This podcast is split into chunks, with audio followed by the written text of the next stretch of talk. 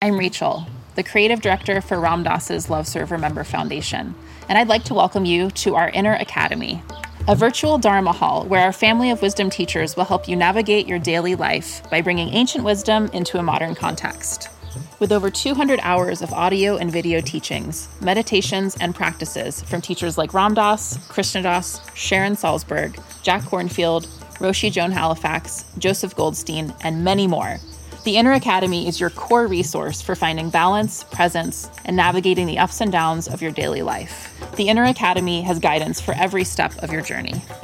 Choose from an annual or monthly membership and gain access to past and future courses, retreat replays, virtual community, and much more. If you've been familiar with Love Serve Remember Foundation for a while, you'll know that most of our offerings are given freely or on a sliding scale basis. So when you subscribe to the Inner Academy, you're paying it forward and bolstering our ability to continue creating accessible offerings for all in the future, as Ram Dass wished for us to do. Be here now and start your journey with Ram Dass's Inner Academy today. For more, visit ramdass.org forward slash inner academy.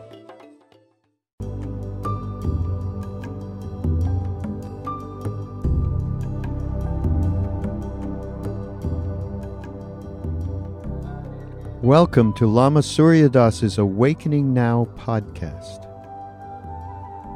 We are very pleased to share with you Lama's unique illumination of the awakened awareness teachings.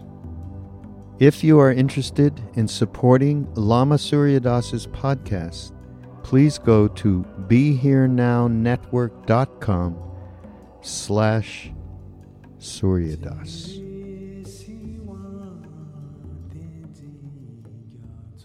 Hi, everyone, and welcome again to my Awakening Now podcast. This is Lama Surya Das on the Be Here Now network, inspired by Ram Dass, where we have many teachers podcasts that you can click on and listen to. So please join us and awaken now. You can also follow me on social media, etc. So today we have a guest from down under, from Australia, Dr. Ian Dunican, a sleepologist. I'm always talking about awakening, but he seems to be into a sleeping. So I don't know, we might have to fight it out and decide what's better. But he's a great guy, and we've gotten to know each other a little. He's written, he's published, he's taught, he's doing a lot of research on sleep, dreams, higher consciousness, meditation, and spirituality. And I would love to uh, talk with him about these things. I mean, so much of our waking day, we're as if semi conscious or in a daydream. Even if we're not daydreaming, we seem to have some kind of veil of illusion clouding our sights, our view, our direct perception of quote reality if we dare to use such a word. The hindus say life is a dream. Maya lila maya devi lila the goddess life's dreamlike dance. The buddhists say life is like a dream. Not that it is a dream but it's like a dream. And we can't really say what it is or isn't but there's a notion of dreamlike ephemeral trans- transience and impermanence. And there are many kinds of dreams. Even the night dream, we could wake up and know we're dreaming while we're asleep. So, Ian, tell us about your research or what you're interested in now, either what your leading cutting edge research is, or what you think is the most important point, you know, that we could talk about explore together and uh, think about going forward? Well, good morning or good afternoon. Uh, we're on opposite ends of the world here today. So thank you for having me on Lama Surya Das. So yeah, my name is uh, Ian Dunican. I'm a sleep researcher and I also work in the area of sleep and performance. Um, so my background has kind of developed across through military, mining, industrial applications, and most recently then with elite athletes looking at sleep and performance. Now, I suppose going forward to your to your uh, to your quote here, is uh, where are we heading with some of the sleep research? And from numerous conversations with yourself, Lama Surya Das, I am happy to start openly discussing. We have some new studies in development in relation to meditation and sleep. Oh, great! Yeah. So the last time we spoke, um, do I have to oh, go to sleep to, to, study this, or is this part of my awakening a mission? Oh, you're not the first person yeah. to make these sleep sleep jokes to me. So um, oh, I'm sorry. I got, heard them all. I got to keep rolling here. I'd be good. so uh, one of the things uh, that we spoke about, we spoke about before is my sort of uh, entering into this path of Buddhism in the last six months and undertaken a meditation retreat, albeit for only three days, but had some significant breakthroughs on that retreat in terms of how I felt, how calm I was, how good my sleep had got, how little sleep I needed over that weekend. And uh, through exploration and conversations with yourself, I have contacted our local Buddhist Society of Western Australia. I think the biggest Buddhist society here in Australia, under Ajahn Brahm, who was under uh, Ajahn Chah of Thailand, which Jack Kornfield was with as well. And now myself and one of the monks are discussing a potential sleep study on those people doing a 10 day silent retreat which we have been speaking to with the local university here, uh, which I have an adjunct position with. So we are going to start looking at the the positive benefits of meditation and sleep because many people report these and uh, i've had many discussions with uh, one of the monks here in the in the monastery many people report these benefits but they haven't really been studied in this applied setting of, of a retreat so that's kind of where we're going to start heading now with um, some research in 2019 that's exciting. How many people um, are you going to have? You know, in like the initial study or in the initial retreat. Since you mentioned the ten day retreat, it sounds like a selected group rather than like studying all the you know first year students at the college or something. well, that is one of the downfalls of lots of laboratory-based university students is you get everybody looking for a, a ten dollar uh, yeah, fee. Right. You get a ten dollar voucher for the for the cafeteria, so you kind of you're selecting your recruitment and selection is a bit skewed.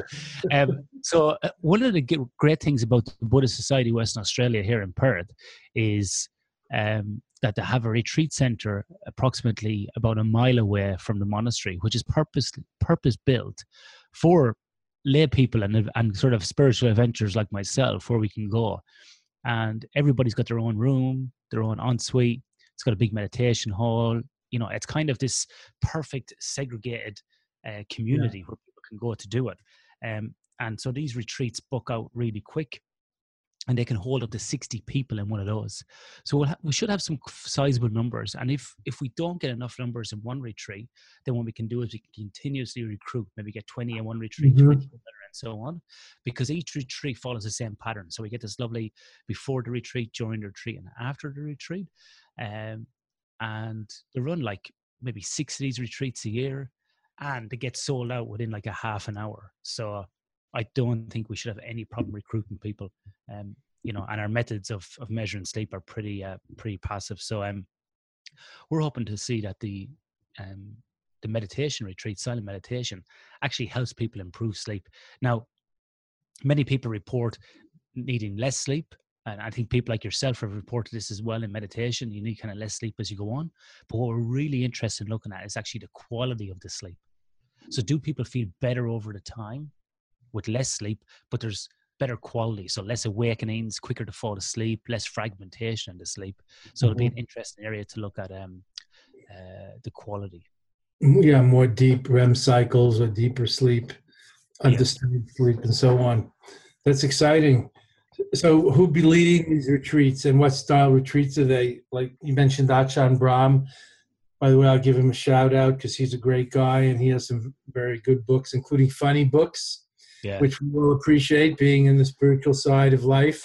You know, we don't want to get too serious about it. Isn't he the one that wrote the book called Who Brought This Load of Dung in Here? I, I think he might be, yeah, because he tells a lot. Of... He's very learned. He's also very, very funny. Yeah, I think he's an astrophysicist originally. Yeah, yeah it's, it's brought the load of dung into our lives. which is funny a for a monk. He's a very pure monk. Yeah. So good for him. Um, is he going to be teaching them? And uh, are these experienced meditators or beginners or all kinds that you're measuring the sleep of during the 10 day retreat? Yeah, that's that's a good point. So the, the teacher, we're not we haven't locked in the actual time yet, so we're still in the development phase. But um, Ajahn Brahm does lead some of the retreats, as do some other monks. Um, so that might be variable, and sometimes it could be numerous teachers on the retreat with one lead teacher. But you're, Mhm. it's a good point. There will be experienced meditators, there will be sort of intermediate and beginners as well. So we're going to have to kind of band these or group these these people and to see the effect on it because we're probably thinking that most people who are uh, experienced meditators are going to get a big improvement very quickly but and then you know the beginners might take a bit more time but in saying that one of the monks i've been dealing with he's actually an irish monk buddha akita in discussions he's actually got a phd in chemistry but a healthy interest in neuroscience as well and we were discussing this last week on a, on a nice big walk around the forest down there which was you might get beginners luck. You might get somebody that's going to maybe mm-hmm. behave like an experienced meditator straight mm-hmm. away because some people just maybe you know naturally attuned to this and, and reaching these good states. And like you say will go straight into like deep sleep straight away or maybe they'll have more light sleep whatever it might be we don't really know. So it's going to be really interesting to see how people behave in this more applied setting as opposed to in a laboratory where we just have somebody meditate for a while and, and put into an fMRI or some EEG. So it'll be really interesting to see this kind of longitudinal thing over the 10 day period, but also before and after to see do they kind of get better during the retreat, but then after the retreat, do they kind of just go straight back to what they were, or are those benefits locked in? Because we know from other studies or other research, like uh, Barbara, Barbara Fredericks and stuff, is that when people give or when there's positive psychology, you know, that those results kind of can, and the benefits can be locked in for many months afterwards. So will we get the Mhm. same from this meditation retreat, you know, where people will feel will feel so much better? Well, I hope so. Um, you know, what we're all interested in neuroscience and what how it can help inform our understanding and you know improve our methods for physical wellness as well as spiritual, emotional, and you know mental health and all. Um, it seems to me that a lot of people have real sleep problems. So even meditation teachers. So um, it wouldn't be a bad thing if we could uh, tune up our inner probing and inquiry and understand this a lot better and um, you know balance like body and energy and spirit and mind and heart in a way that we can really uh, replenish our vehicle every night Yeah.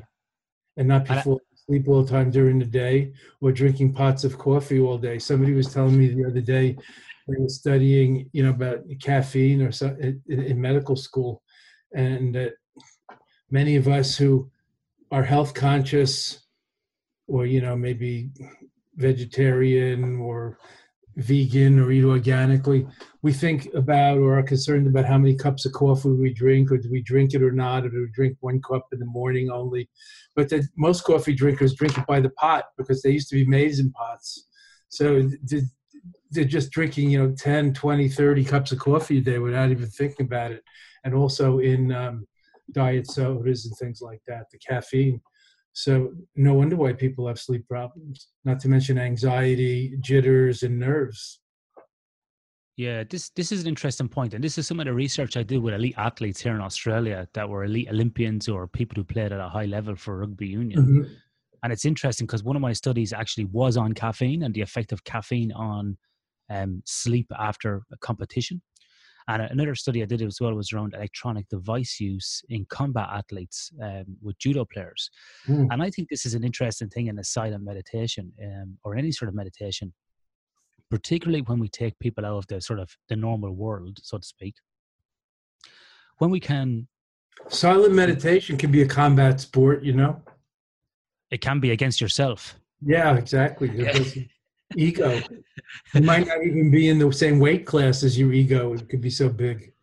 Well, it's funny you say that because recent I've been doing a lot of yoga the last six months, a lot of hatha yoga, like four or five times a week. And the teacher said to me last week, "How'd you find that class today, Ian?" And I said, "Do you know yoga?" I said, "It's like going into a fight." And she goes, "What? no, it's very peaceful." I said, "No, it's like going into a fight." And she goes, "What do you mean?" I said, every time I come here, I'm fighting with myself. and she goes, oh, okay, I get it now. so well, acceptance goes a long way. But go on. You were talking about your caffeine studies. Ca- ca- caffeine. Just talking about going to the coffee shop. so if we if we look at coffee, you're dead right. Like people are consuming, uh, you know, lots of caffeine during the day to help them stay awake. You know, throughout the day, they're kind of using as a as a drip feed or kind of microdosing throughout the day to get them to get them through sleep there. And we know that from uh, studies in America or here in Australia that one in three people are chronically sleep deprived. So people are using this ergogenic aid to keep themselves awake.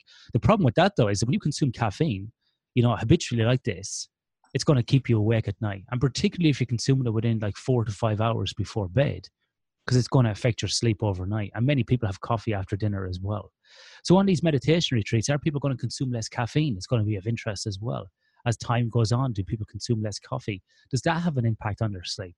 Is that going to improve it? Because we know when people go off coffee, you know, after a kind of washout period, there's definitely improvement on sleep. But the biggest thing I think is the use of electronic devices and external stimulus. Now, there's varying degrees of uh, results from the use of electronic devices across general population to elite athletes and so on in terms of how that affects your ability to fall asleep. But I think what's more important or what's really interesting to look at is not even electronic device use, but it's the activity before bed. Now, I know that in sort of the Western world, this is becoming more and more prevalent across all sorts of groups where people are coming home after work, you know, they're having dinner, they're bathing their kids, putting them to bed, reading a story, and most parents then are jumping back on email for two hours before they go to bed to try and catch up on stuff that they might have missed out on during the day, or we have this 24 7 society. Now, it's not so much even electronic device use there that's the issue, it's a type of activity because you get a, a, you know a frustrating email from a boss from somebody else makes you angry it's going to raise cortisol cortisol has its inverse relationship with melatonin which is kind of a sleep hormone and so if melatonin is suppressed and cortisol is high, you're going to find it extremely difficult to fall asleep and even stay asleep. So I think with these silent meditation retreats, it's not even just a meditation, it's the removal from all this other kind of crap that we deal with in our lives every day. So it's like kind of a it's not just a spiritual detox, it's a it's a sort of electronic detox as well. Well, you're thinking about the electronic angle, uh, naturally enough, being a scientist and lab research, or um, it seems to me that when you go into retreat, you know, it's really not just removing from the electronic static, uh, but the work. What you're talking about is work with the boss and stress and other things and messaging, but uh, you know, other kinds of input and stimulation. TV, you know, yeah. the, the, screen, the handheld, uh, surfing the web, social media, uh, all the stuff, you know, reading the news, which is mostly the bad news. You know, if it bleeds, it reads. So it's mostly the bad news. There's not much uh, reported in the news of the good the miracles and beautiful things that are happening in the world. So I think going to retreat can, uh, you know, release a lot of stress and tension of all kinds. Of course, taking a uh, doing a um, electronic fast or a grid fast, media fast for a day, you can do even in your regular life and see how that affects you, like on a Sunday.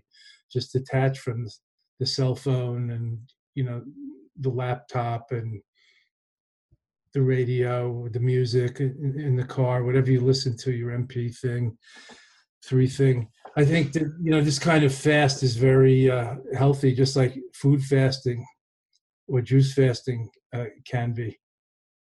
Yeah, and even sort of um, in in non sort of let's say meditative environments like we've been discussing here today. There's another great study that was completed up in uh, Colorado by Kenneth Wright um, from the University of Colorado, where it actually took a bunch of teens into the into the woods for I think it was 21 days. So they had no electronic devices. They were out there in natural light, natural dark cycles. Mm-hmm. And guess what happened? Stress reduced, sleep increased. They went to bed when it got dark. They got up when it got bright all indices of you know self-reported happiness and you know all went up. So you know i think i think you're dead right. There's something in doing even at home a digital detox for a few days or even if you can't completely do it is at least reducing the amount of time that we spend on it because we're, we're completely locked into it. You know you talk about buddhism and the hungry ghost realm. I look at my phone sometimes and I call that the hungry ghost because that's dragging me into hell some days. well, right. That is the kind of thing we think about it in Buddhism or Dharma. The symbolic ghosts like addiction, yeah, an overwhelming need and craving, desire, or um, inner conflict of fighting with ourselves and our own demons, not something so, outside. And that's why the realm of the mind or consciousness or spirit is so rich and interesting. And if we have ways of exploring there, mechanical ways and also more subtle mental ways, we can do make a great voyage into the inner space and find a lot. I mean, the, the Tibetans have a saying, "Everything we seek is within." So that's something to explore. Well, it's interesting, Lama That's because our very first uh, conversation, we were speaking about different things on my podcast about reincarnation and so on and you said watch the unmistaken child. I watched the unmistaken child. Mm. i saw the the the monk who was looking for him tenzin zopa. I've put his name into google. A couple of weeks later tenzin zopa was here in perth You're teaching kidding. one teaching a one day workshop. Where did i go last saturday? To a one day workshop with tenzin zopa. And so people said what brought you here? And i told a story and people went wow. But Tenzin Zopa, really, one of the things I remember about his his workshop last week, and it was this great workshop for like six hours. Um, he spoke about grasping or clinging you know, and you're sitting there in this great kind of psychedelic room in this Buddhist center here in Perth, and you're looking at all the great, great, and it was great. Like when you tune out from the teacher, it's great because you can just look at the wall, and yeah. then when you tune out from the pictures, you can tune back into the teacher. That's what I like about Tibetan Buddhism. There's always something to look at in the room, um, you know. And so with this, uh, with this teaching, he was talking about cras- uh, uh, grasping or clinging to things, you know and to constantly he was talking about a cup, you know. But and I was looking up at the Hungry Ghost realms and the wall and the, the whole wheel and you know, um, but what I was thinking about was how we do cling and grasp things like electronic devices in our life, and we do cling and grasp to the internet and all these external things, and yes. we don't try to self-reflect or find this happiness within. We're constantly looking for an external stimulus. Right. Well, that's a kind of addiction, and you know, it's hard to stop, take a break, um, I think that's if we're going to stay with the sleep subject. You know, a lot of people say they can't fall asleep at night because they can't turn their mind off or they can't stop thinking. Would be you know a more literal way of saying it. And of course, there are ways to do that by breathing and meditation and relaxing and concentrating, or listening to music or white noise or a pink noise. I heard is a new designation for really healthy healing sound. It's not just white noise. Pink noise, like the sound of the ocean, is different than white noise. Apparently, it has more uh, sound nu- nutrition somehow, according to some article I read lately. I think That's it was a Science magazine, but you never know. There's always some alternative facts, no doubt, in these days. But it, but it, everything you read, or worse, you can't believe everything you think, Ian. Well, that's that's true. Yeah, I think it was uh, Stephen Hawking who who when his postdoctoral work completely destroyed his own PhD thesis and proved it wrong. So you know that's that's that's the great thing. I'm I'm always looking to be proved wrong by myself, not by anybody else. that's called growth. That's growth. Good for you. but uh, this whole thing about meditation is pretty interesting, and I've been listening to lots of podcasts on this um, and lots of talks on it.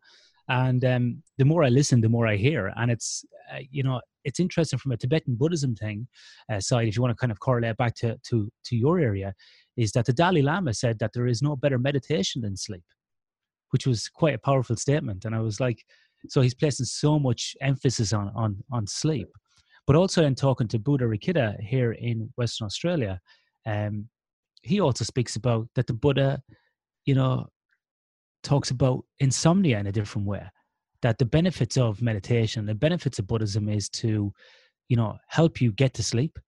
It helps you stay asleep and also stops you from waking up early in the morning, which really are three t- the three types of sleep insomnia that we have. We got sleep onset insomnia, sleep maintenance insomnia and early wake insomnia, so to speak. So they're the three types of insomnia that are classified in the American Academy of Sleep Medicine. Now, that's you know that's two and a half thousand years ago. The Buddha said that, and so I'm sure these things have been around. We haven't reinvented them or invented them ourselves, but it's interesting mm-hmm. that those things have yeah. been spoken about, you know, through the through the time. And then the other one I've been looking at is that are listening about is that sleep, and this I think was listening to Robert Thurman and so on, is a preparation to enter the bardos when we die. Mm-hmm.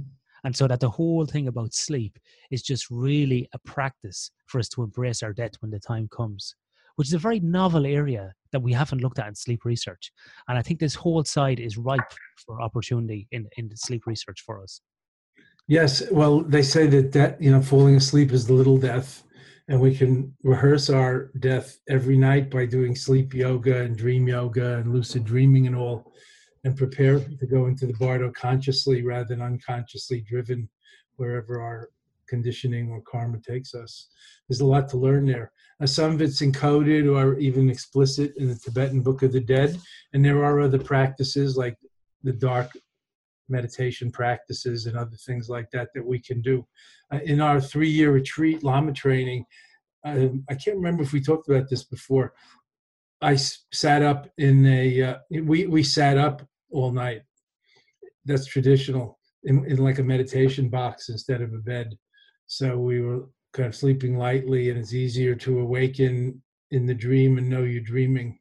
And when you, you wake up in the morning, you, it's not the same kind of pulling yourself out from the depths when you sleep sitting up. Not that I'm recommending it to any of our dear friends or listeners, kind of what yogic austerity advanced meditators. But um, I found it very useful, especially for lucid dreaming and staying consciously awake while falling asleep and going through the stages of first hypnagogic images on the back of your eyelids which is like half asleep and half awake and then you you know you go into the kind of unconscious or semi-conscious dark let's say but there's still like an inner light that you can know or see by. If we practice doing that they say that then we can do that when the big death comes when you stop breathing when it's time to go on with your let's say uh, spiritual journey or your more subtle journey when your body this body is done. Yeah. No i think it's i think it's really interesting and we haven't really seen much of that in the literature at the moment from a scientific perspective you know about the interrelationship between sleep and death and the bardos and so on. Um, and i think sometimes as scientists uh, the scientific community it's very easy to kind of dismiss the philosophy religious side of these things but it's definitely an area that you know needs to be probably researched more i think um i think the scientific community and you know is coming uh, together more more overlap more interface more cross fertilization with the spiritual community and the religious community too. The popes um, had meetings with the heads of many of the religions and talk about these things for days in detail not just you know one day where his re- main religious advisor uh, representative has. And uh, a lot of us are doing that. Um, maybe you could foment some sleep research into this little death that bob thurman was talking about at night and get some people to um, experience that or you know and test them like you are with these 10 day meditation retreats or somebody you know related to you could or one of your graduate students or colleagues. It's a great it's a great subject. Yeah no, definitely. Yeah, there's definitely um, there's definitely opportunity here. I think to do lots of different things. But um, we're we're going to start with this meditation retreat next year, and mm-hmm. hopefully we, we can start to see some benefits uh, from this. Yes, Tibetan Book of the Dead, some of it's explicit, and we read it to the dying or dead person um, and some of it's more implicit or coded, needs to be explained by the oral tradition or the yogis. In fact, uh, Ian, just to blow your mind, since we're talking about research, you know, in in Tibetan Buddhist tradition, we have we means the tradition has in general a way of continuing to be conscious and meditate after death. So that's why Bob Thurman was uh, talking like that about falling asleep because you can prepare for this. And um, somebody even sent me a picture the other day uh, through an email or text from India of an old Tibetan meditation master who was sitting up and meditating uh, some days after his body stopped breathing. In other words, clinical death. And he was still pink and uh, rosy cheeked and not. Um, deter- uh, the body was not deteriorating. So I think there's a lot of room here for expanding the paradigm of you know who we are and what we are and where we you know when we start and when we're done. Or is there a continuity? And is it all you know connected to the source to the one? We start to really identify more with the oneness rather than the separateness and then we'll have less fear also of falling asleep or of dying. Um, these people exist. I've met some of them. I saw two meditating for 10 or 12 days after they died when i was in india the great Dudjom Rinpoche and um, I forget which one the other one was, and uh, it was it's it's very true. Um, the University of Wisconsin guys, Richie Davidson is trying to put fMRIs on their heads, but to get the equipment to the people in these places is uh, usually a big challenge. But yeah. the interesting thing is the consciousness seems to still inhabit the body, even though the body is not uh, breathing and there may or may not be mental activity, which is what they're trying to research. But as it's uh, practical for us, I think it's something that we can do every night as we're going to sleep and see what's going on within ourselves as we're falling asleep. Like gaze into the light behind your eyelids and go to sleep conscious, fall asleep consciously and relax into it. It might help you fall asleep, stay asleep, and wake up more rested, as you said, the Buddha said. Yeah, no, definitely, and I think it's important to to probably know as well. I'm sorry to ask is that in the sleep science community, we still don't know what the purpose of sleep is. We still don't know. Like, yeah, we uh, people kind of go, well, what's the one answer? Like, what's what's a four and what's the cheat code and what's the silver bullet? We don't we don't really know. Like, the whole kind of sleep world wasn't really explored. Well, it was in little bits. Like, so originally, like uh, Socrates and people like this philosophers said that sleep was only because of food. So we have food, and the vapors from the food went up into our, travel up through our body, went it through our head, and made us fall asleep. That was some of the original concepts behind what sleep was. It was a it was a response to food, and probably because people felt tired after lunch. Um, but you know, it's only the late 50s, early 60s that we really started to understand what sleep stages was. So you talk about REM sleep, light sleep, deep sleep. We only knew this in the early 60s. Mm. You know, um, research into sleep then has been very much a kind of reverse engineering type. What happens if we take away one night of sleep? What happens if we take away the first part of sleep, which is predominantly non REM sleep, which is physical repair? What happens at the end of the night if we take away REM, which is really, really important for recovering, you know, of the of the brain really? So we know we know if we give too much caffeine, take away caffeine, it's all this kind of, you know, looking for these little bits of cause and effect. But the overarching thing or the overarching goal of sleep we still don't have a consensus. We know that it's important for different reasons. We know if we don't have it, we gain weight, we have obesity because uh, leptin and ghrelin levels in our body get kind of screwed up. We also know then that if we don't get enough sleep, that it can lead to mental uh, health issues such as depression, anxiety, giddiness, whatever it might be. It can make pre-existing issues worse. We also know from a performance perspective, whether it be physical or cognitive, that we're going to have impairment as well. So we know all these things can happen from it, but we still don't know or can't say why we have sleep. So I think it's still really interesting as a society, you know, that we don't know, but also we should be exploring all these other parts that are related to sleep. And one of the benefits of sleep, and I suppose the relationship with death, for example, in a Buddhist context, is this is one of these great experiments. Because if we don't find out in an experiment, we're going to find out very soon ourselves when we die. So we'll know the answer sooner or later.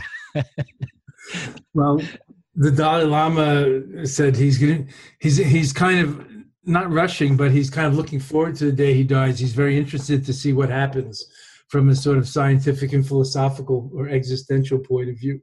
That that was pretty amusing and interesting but he's got the, he's got the comfort of knowing he's coming back. Yeah. he's been around the clock a few times. He's okay. That's, that's, fine, but we probably have too. Don't don't push don't push it further away than it is from you.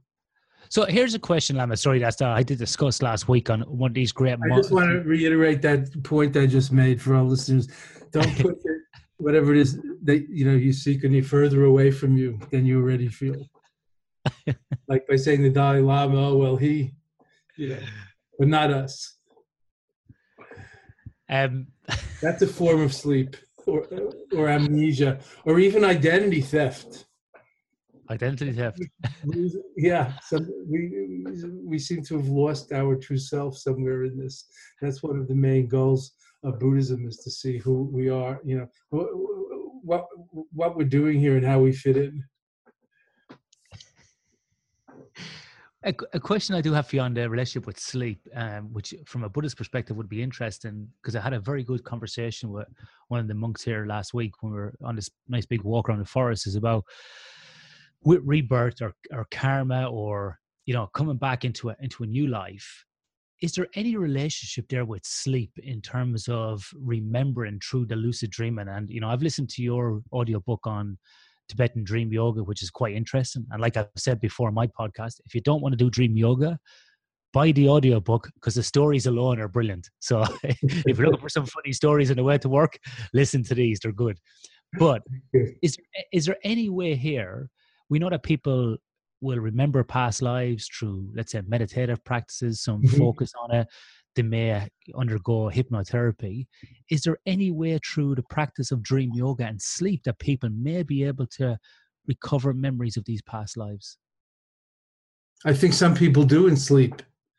And that's one of the um, passageways or portals where we go beyond our consensus reality and um, out of our habitual, let's say, left brain rational framework and we're more in touch with our innate intuition or psychic powers or you know something the, the timeless time that's beyond relative conventional past present and future.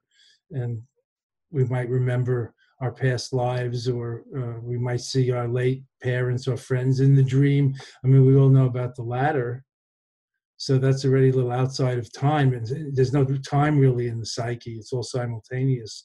So some people have remembered their past lives um, while, while sleeping. In fact, I might be wrong about this, but I think the great American psychic Edgar Cayce uh, realized his past lives and some things about this while he was sleeping, where he woke up to his psychic abilities while he was sleeping, while he was sick. But uh, don't quote me on it. We could look this up. The great Edgar Cayce, a very remarkable case in history of a psychic healer with natural abilities that he developed. Uh, you know, they came to him when he was an adult already. And I think so the dreams were part of that. As for, for myself, you know, having worked in the uh, Hindu yoga and Buddhist Dzogchen and other Mahamudra, etc. tradition, we work a lot with thing, concepts or like realities, let's say, uh, inner abilities like the clear light, the inner light, the, incan- the mystic heat, the incandescent tumo, the in- inner clear light, and um, use dreams to see portents and omens of the future. We'll look back in the past. And I don't know, we're advised not to talk about these things because people misunderstand them or we do, or it becomes like some kind of ego thing. But um, I, I've had some experiences. To tell you the truth, if I was going to speak candidly, I, as we're alone here, you and I, Ian, and what's on my podcast stays on my podcast. no, one, no, one, no, one's listening anyway, so it's okay. no, no one's even talking.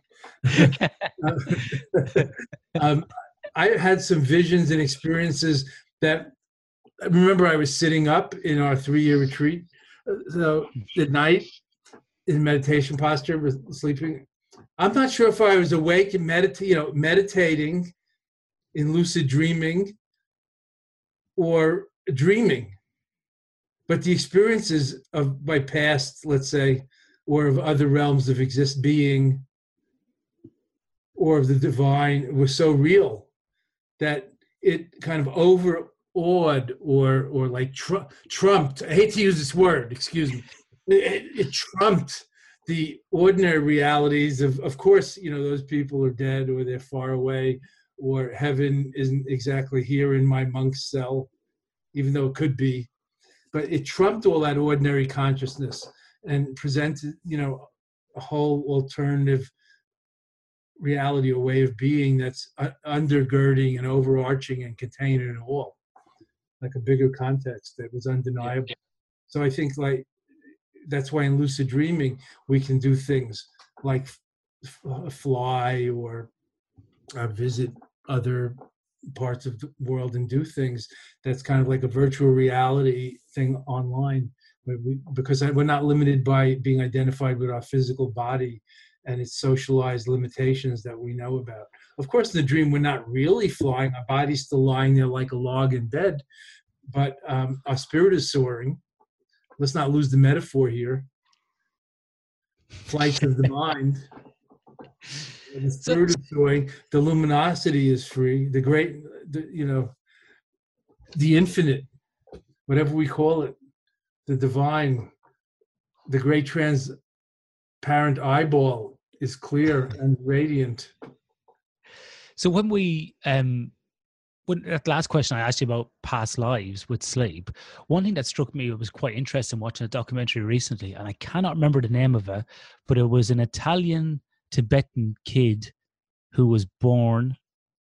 Um, there was a documentary made about it. I cannot remember. yes, I think it was called Tulku. Wasn't it about Namkhai Norbu Rinpoche's son? No, in Italy and recognized as a Reincarnation? I thought Tulku was the one with Chogyam Trungpa Rinpoche's son. That was that one where he went to hmm. India. But the other one was I the Italian. Lama's confused. They're all called Rinpoche. yeah, it's like it's like being called O'Brien in Ireland. Yeah. Um, yeah, there's only two of them. I know him. I know him. Yeah, yeah. It's so funny sometimes here. Some, sometimes here in Australia, people go, "Do you know you know, John Murray? I'm like, actually, I do. Yeah. of all the 5 million people, I actually do know him. but um, in this documentary, it spoke about this Italian kid whose dad was Tibetan and his mother was Italian. And he had, a, you could see in the documentary, had a bit of trouble with his dad and Buddhism. But um, he was sort of, he wasn't really kind of into it. He was a bit standoffish. His dad was, you know, a famous teacher. But anyway, you know, as the documentary progressed, it's really interesting to watch. He he was a tulku or a reincarnation, but as a as the documentary progressed, you could see that he was becoming kind of more engaged in, in Buddhism. And then when he went to, I believe it was a part of Nepal or India. I can't remember now. I've watched so many documentaries recently. Mm-hmm.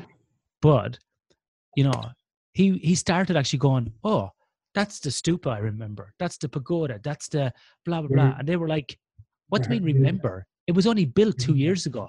So he was dreaming about when he was younger. He was mm-hmm. having these dreams, which weren't about past life, but actually about what he was going to do in the future. And right. he was like, like oh. portents and omens, foresight. It's a yeah. ability. So he was pointing out these things in the room. Oh, that used to be over there, and this used to be here, and people mm-hmm. were going, "Yeah." And even though he'd never been there, and he was in a, this kind of uh, Tibetan mm-hmm. Italian mm-hmm. mix, but he was the reincarnation of a famous, you know, Rinpoche or Lama that had escaped. Master, yeah, yeah. So it was. It's quite interesting. Not only maybe can we use sleep to go back into past lives, but also can we start looking about what's going to happen? You know, so. Mm-hmm. And I think a lot of people as well, outside of, let's say, any spiritual practice, will talk about having a dream or a nightmare, or people will say, for example, I dreamt my teeth fell out that's a sign of like from sort of Freud and Jung, that's a sign that you're going to be betrayed at work. And then within two weeks, people go, Oh, you know what happened? I had this dream a few weeks ago that my teeth were falling out. And then some guy at work stabbed me in the back and I got in trouble with my boss. Mm. So I think sometimes there's these subtle cues in our dreams, you know, whether yes whether it's from the subconscious environment we're soaking up during the day that's coming through in our dreams, or there's something else at play here that we don't even know about. Yes, I think so. Uh, um, some of both, especially the latter, Ian. And I, I've seen this sometimes with children too. They tell you stuff from their dreams, and it's a pretty amazing. You know, the, the psychic, innate psychic, and intuitive abilities they have before we socialize it out of them with school and all trying to give the same answer and so on and memorize um, and and, and uh, follow the norms. Yeah. It, it, we try to go deeper or see through the nature of light and dark or awakening and sleeping. So, like you could be aware while you're falling asleep. That'll be a particular advanced meditation instruction, not just if you're nodding off, try to breathe a few times or splash water on your face to wake up, but actually stay aware and notice note or notice yourself falling asleep and then you're like the witness of that rather than Mhm. falling asleep yourself. And that can help you a lot to be more conscious all the time and into the dream and into the afterlife and direct your path in this life and the next, or so they say. And I found out that that, that to be true, although, you know, I can't remember, uh, I can't vouch for the total veracity of a rebirth and reincarnation. I think we have some, probably some limited understandings about that. But definitely, I, I feel it's true that what goes around comes around and everything is interconnected. And the reason I mention this is maybe I can't see into the future, but one of Buddha's sayings has always stuck with me, which is if you want to know what you were in the last life, look at how you are now. if you want to know what you're going to be in the next life, look at what you're doing, thinking, and being and intending now. Yeah. Yeah.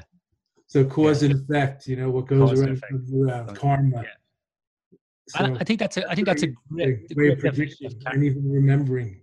Yeah. I think that's a great definition of karma. Too many people get caught up with karma as some sort of spiritual external force. And, you know, talking to to my friend here at the local monastery, Buddha Rikita, karma is just cause and effect, exactly what you said. And if you believe in cause and effect in your daily life, you know, that's, that's just karma. That's the simple, simple version of what karma is. And I think, Yes. uh, you know, in the scientific community or engineering community, people understand this and believe in it. So, you know, Yes, well, the scientific, some scientists who are copacetic or sympathetic, they say, oh, it sounds a little bit like Newton's second law of thermodynamics. I don't know if I'm getting the right one, but you know, there's no reaction, there's no action without a reaction in kind and things like that. Energy is neither created nor destroyed. It's just passed the law, moved along. changes form. Yeah. So that's very congruent with this idea of karma. Just like it says in the Bible, we reap what we sow. So that's a good way to understand, I, I believe, how to, uh, anyway, this is our Eastern thought belief, how to direct our life and our society and our relations and our world in a better way by what we do and think and intend and, you know, what we co create now. Yeah. Not just hoping or hiding our head in the sand like an ostrich uh, and having our rear end up in the storm and hoping the storm will blow over. Well, we're kind of contributing to the storm somehow, dropping shit on the environment, etc. So I think today uh, people feel kind of helpless, it seems to me, or a lack of agency in these regards about these big questions, like the environment and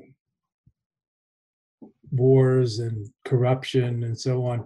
And I think we really have to try to individually and collectively awaken together and take the steering wheel of karma in our hands and pl- learn to plant better and cultivate truer and, and better and, and, and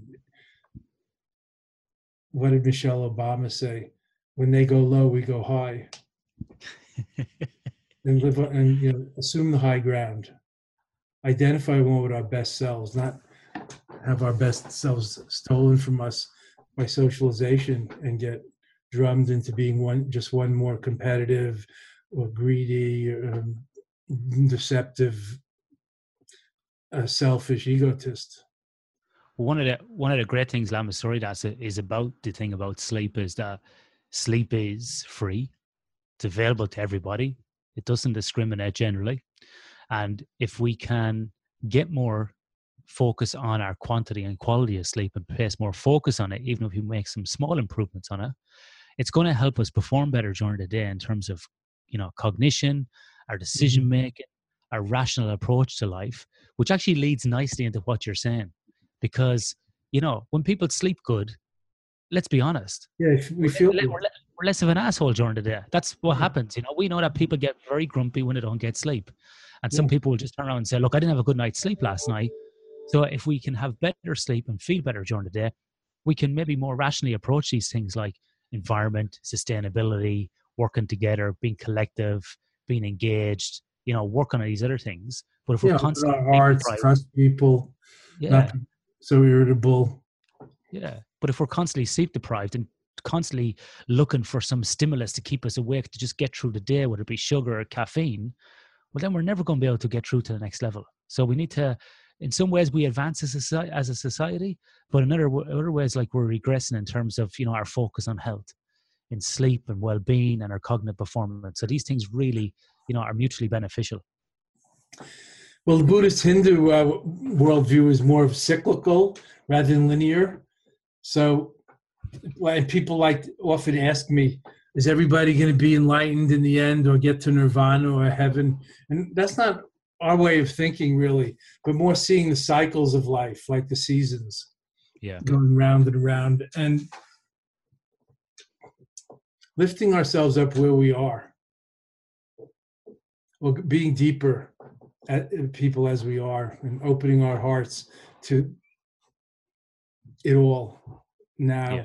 And not waiting for Messiah to come later, or you know, when the world ends or doesn't end or eternity begins. It's so theological. That leave that to theologians. But um, since you mentioned sleep is important for mental and emotional stability and health, I notice some people go crazy, literally insane, if they don't get enough sleep, and that's very sad. One of my friends, dear old mother, who was sane, wonderful, loving mother her whole life, went crazy in her 60s from I don't know if it was badly treated and managed or it was just inevitable from um, weak sleep treatment. And she just got worse and worse and more and more um, insomnia and uh, the drugs and uh, the upset and the changes and the side effects. And she, you know, was insane. She ended up living in a, an asylum because of I mean, the doctor's diagnosis, they watched it happen was sleep deprivation. Yeah. It was so sad. And then they, they, they said, you know, this is a phenomena. It's well known. And sometimes it shows up as other diseases or um, mental pathology, psychopathology. But um, sleep is so important. These days, we're saying the seven hours is a good amount to sleep, and most Americans sleep five or six Yeah. deprived. People used to say eight hours was the right number, but it seems to me it's kind of personal, just like how much you exercise or eat or think or other things. What do you think, Ian? Well, so ninety-five percent of the population or more are going to fall between seven and nine hours required. Many Westerners, particularly in places like Australia, Western Europe, and in America, will Uh-huh. say, "Oh, that's crap. I get by on five hours sleep, and you know, I feel just, I feel just great." Less than one percent of the population can actually properly function on five hours sleep or less a night. The challenge is that many people are just getting five hours and they're just scraping through the day. And so we it's very hard for us as humans to objectively measure our performance, you know, because we just normalize. And we know from numerous laboratory studies or field based studies, those people who said need five hours, if we actually declutter their life, get rid of all this other stimulus like we spoke about at the start, and we get them having eight hours sleep, they jump out of bed the next morning and they're like, wow, I never felt so good. So, you know, many people are just scraping by. So most people should need between seven and nine hours sleep. And you're right, it's very personal. Now, in saying that, if you get a bad night's sleep, six hours here, six hours another night, that's okay. It's not going to be perfect every night. So it's this balance of having a focus on your sleep, but not getting too stressed, you know? And I think this is a great this this is a great time as well, Lama. Surya Das to plug some of my free resources, which is if people are if people are interested, you can go to sleep the number four performance. So sleep4performance.com.au. There's a website there that's got blogs, articles, links out to my TV appearances on YouTube. I have a TEDx Perth talk that I did last year called Sleep In and Win. There's also a podcast called Sleep for Performance Radio, which you were on recently. And we're in we're coming to the end of season two. That's available on Podbean and iTunes, completely free. There's free books there to download as well. Uh, lots of free information. So you can jump on there and grab what you want. You can follow me on Twitter at Sleep4Perform or on Instagram, Sleep4Perform. And all of these things are covered in great depth. So if any of your listeners would like to kind of um, you know, jump on the podcast and try to listen for tips and tricks to improve their sleep, to maybe help their spiritual practice, there's lots of stuff here that they can do. And if there is a specific question, they can fire the questions to me because if I get enough questions, I often do a special episode where I address those listener questions as well. So there's lots of free information out here that we can use to help people in their spiritual practice and in their daily work life, whether they be, you know, a stay-at-home parent, they're in a corporate job, they're studying, they're traveling, just to help them get the, the most out of life and really, you know, live life to their um, full health and potential that they can do. Thank you. That's very helpful. Um, many of us have had sleep issues. What about you? How'd you get interested in this? Do you have a sleep issue, or do you sleep seven to nine hours a night, old chap? Well, old chap, young buck. Um, yeah, so I generally tend to get between seven and nine hours on average. Uh, to answer your question about how I got into it, I started my career off in the military as a soldier, and I was always interested in why I felt crap with no sleep. And people were like, you can just train yourself to get by on no sleep, which I always thought was, you know, not true. Um, then when I left the military, I worked in health and safety for a long time. And in my own personal life, um, I like to undertake crazy events. So I used to, up until this year, undertake 100 kilometer mountain runs. That's continuous 100 kilometer runs, or even up as far as 100 miles, 160 odd kilometers, which I did in Leadville in Colorado twice. Um, so it's running at altitude, which obviously affects your sleep, and then running for 27 hours, um, yeah. 42 minutes and 19 seconds. Uh, so all of these things I was very interested on in, in, in personally is how can I use sleep to recover? How can I use sleep as a preparation to go into one of these events? Um, and so, you know, this whole kind of my whole kind of personal interest on human performance in the health and safety realm got me into mm-hmm. sleep probably uh, 10 or 11 years ago. And since then, I've really kind of cultivated my career into this area where now um, I consult to industries or sports teams on this area. Um, in this area, managing jet lag to performance to scheduling of training to how to optimize a, a sort of a, a, schedule in, in rugby, for example, if teams are playing each other, to also then research as well um, with Monash University in Melbourne and also with University of Western Australia here in in Perth in Western Australia. So I kind of play both sides of the coin where I do some research and, and do some consulting. But um, yeah, it's it's just an area kind of from a from a personal passion. So it's the old thing, isn't it, Lama? Surya Das if you if you do something you like, you never work a day in your life. And the last ten years, I've absolutely loved doing this work, and every day I bounce out of bed and I, I feel good. So I think even if I do have a bad night's sleep, it helps that I go to a job where my boss is brilliant because it's me uh, but my boss can also be my boss can also suck some days as well because it's me. So you know, and it's great and I, I enjoy it. So um yeah, I, I, really like it. And I, I like engaging with people like yourself doing the podcast or through research or consulting. And so I might be talking to a Buddhist monk one day. The next day I might be at a at a at a factory speaking to some workers, and then the next day I might be dealing with an elite sports team, and then the next day I might be at home writing a manuscript for a research project. So for me, this variety is is awesome, and it's all leading into into one area. Just really trying to my overarching message or my overarching goal of my work is to really try to support people in improving their sleep. Oh, it sounds wonderful. I'm sure. I know I'm interested in. We're all interested in how we can improve our sleep and rest. I, I was thinking when you were saying the scientists don't really know or agree on what's the purpose of sleep. I was thinking, I'm, I'm a simple man. I thought the purpose of sleep was to rest, especially to rest, you know, like in simple terms, the body and the mind. In very simple terms, that's what it is. But there's still no one, you know, one one reason why we sleep. So, but you're right. In a very simplistic term, that's what it is. Um, but uh, yeah, sometimes the simple answer is the best. we want to get too complicated. Just my shot at it. I'm more the question man than the answer man. But um, I did want to say that you've been into Buddhism this year, and you went to retreat, and you're talking to monks, and you know. So let's say that's on the positive side. I rejoice in your merits. Yeah. And on the more funny negative side, you run 100 or 150 kilometers and you run at high altitude. So since Buddha taught the middle way, I think that's like in your ne- in your negative column as a Buddhist, even though it's a fantastic thing to do, and I'm just teasing you. But some people might say that it's a meditative practice because Maybe in those runs, I do I, I do a couple of the mantras. Extreme nature of the Pikes Peak Marathon or the Peak to Peak hundred mile, you know, race and so on. So good for you, bully for you. So- So you might be happy to know that Lama Surya Das about six, seven months ago. I semi-retired from running because of my Buddhist practice. Was talking about the middle way, and my body was breaking down so much. So I started swimming instead. So now my practice is mainly swimming, yoga, and martial arts, which is definitely helping my body and helping my mobility and how I feel because I've had some serious neck and back injuries.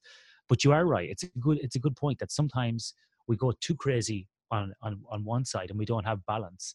Right. So that's why- that's why I say I'm- yeah, balance. Yeah. balance and you're you're dead right and that's why i'm sort of like semi-retired from running at the moment and um giving myself you know it was true meditation and it was true buddhist practice that i did say to myself look in a loving compassion like a loving awareness meditation i was being too harsh on myself first of all.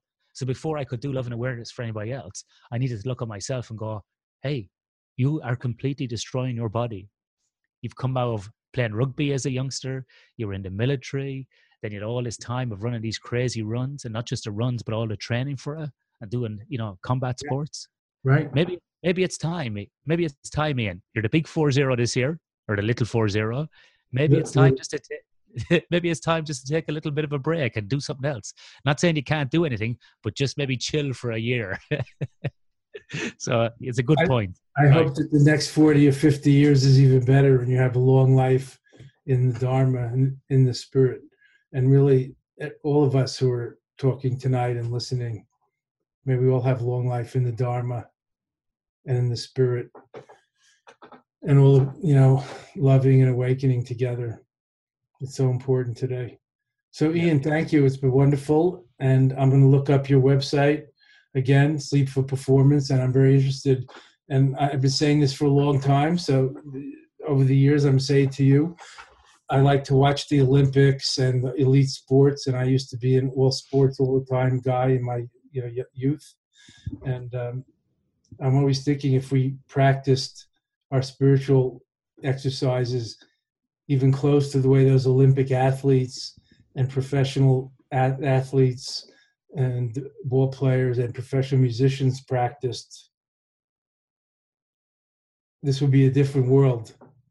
for and sure We transformed. So I'm giving a shout out also for, you know, as Buddha said, practicing as if your hair is on fire. That was that was that was the other every other day there was the middle way of balance and moderation, and then the next day it was practice as if your hair is on fire. oh. But thanks a lot for coming on this Awakening Now podcast, Ian, and I look forward to further collaborations and co-creations. Awakening Now podcast here on the Be Here Now network, inspired by Ram Dass, and you can find again my output, communications, teachings, and jokes on social media under Lama Surya Das, and my books and publications are out there, including Tibetan Dream Yoga. Much worth listening to, I, I hope, I think. And thanks to, uh, to you all for being in this wonderful, uh, beautiful, good dream with us tonight. And let's, even if the world is like a dream, let's make it for our children and grandchildren like a good dream rather than like a nightmare. Thank you. And love to you all. thank you lama Sorry, You're welcome. And good day slash night, friends around the globe. yin and yang Emaho. Love you all.